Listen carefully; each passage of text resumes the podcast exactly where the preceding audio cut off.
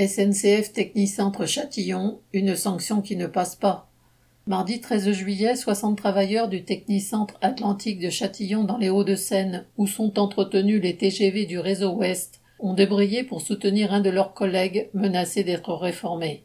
La direction estime qu'elle ne peut plus trouver de poste adapté à ce camarade que la vie a esquinté. Elle prévoit donc de le réformer, c'est-à-dire de le licencier avec une pension réduite, en lui proposant un reclassement hors SNCF tout à fait hypothétique et précaire dans un atelier protégé. Les jérémiades de la commission de reclassement n'ont convaincu personne. Ce serait pour son bien qu'il serait mis à la porte. Mais quitter ses habitudes, ses collègues, pour aller travailler dans des structures fragilisées par la crise économique, on n'en voit pas le bénéfice.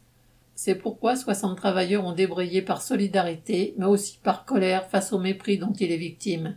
Ils ont rendu visite au directeur de l'établissement. Il a dû écouter ce que pensaient les cheminots de la façon dont ils traitent un travailleur après plus de trente ans d'exploitation sur de nombreux postes en production et dans les bureaux.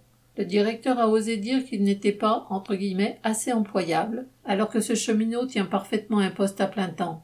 Et s'il quitte le centre, il ne sera pas remplacé et il manquera du monde.